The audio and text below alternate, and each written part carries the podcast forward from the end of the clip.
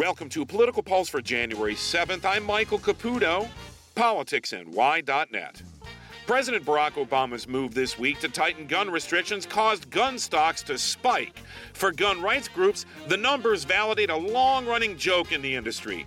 Obama is the gun salesman of the year. Now, Obama isn't grabbing guns, he's also not making it harder for criminals to get guns.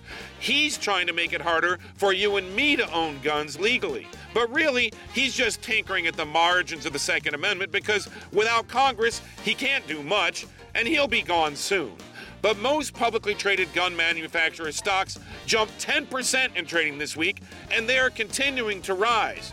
Just think how much money investors will make if Hillary Clinton is elected president. Here's a stock tip buy, buy, buy.